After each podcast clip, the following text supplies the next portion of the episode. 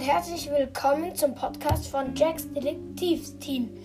Heute geht es weiter mit der Folge 9 der Geschichte Das Meeresungeheuer.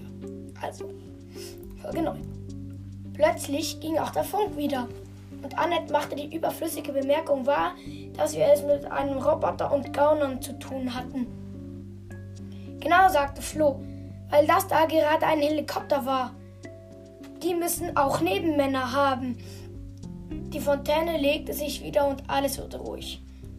Wir schwammen zu einem Tentakel und versuchten ihn an der Spitze zu öffnen. Und tatsächlich, es funktionierte. Los geht's! Hinein ins Ungewisse! rief ich. Und wir gingen hinein. Es war dunkel und unheimlich, doch es ging. Als wir aus dem Tentakelgang heraus waren, hörten wir Stimmen. Ich nahm sie per Tonband auf. Sie sagten, ha, das wird lustig. Keine Fontäne mehr abzuschießen, sondern eine Tsunami.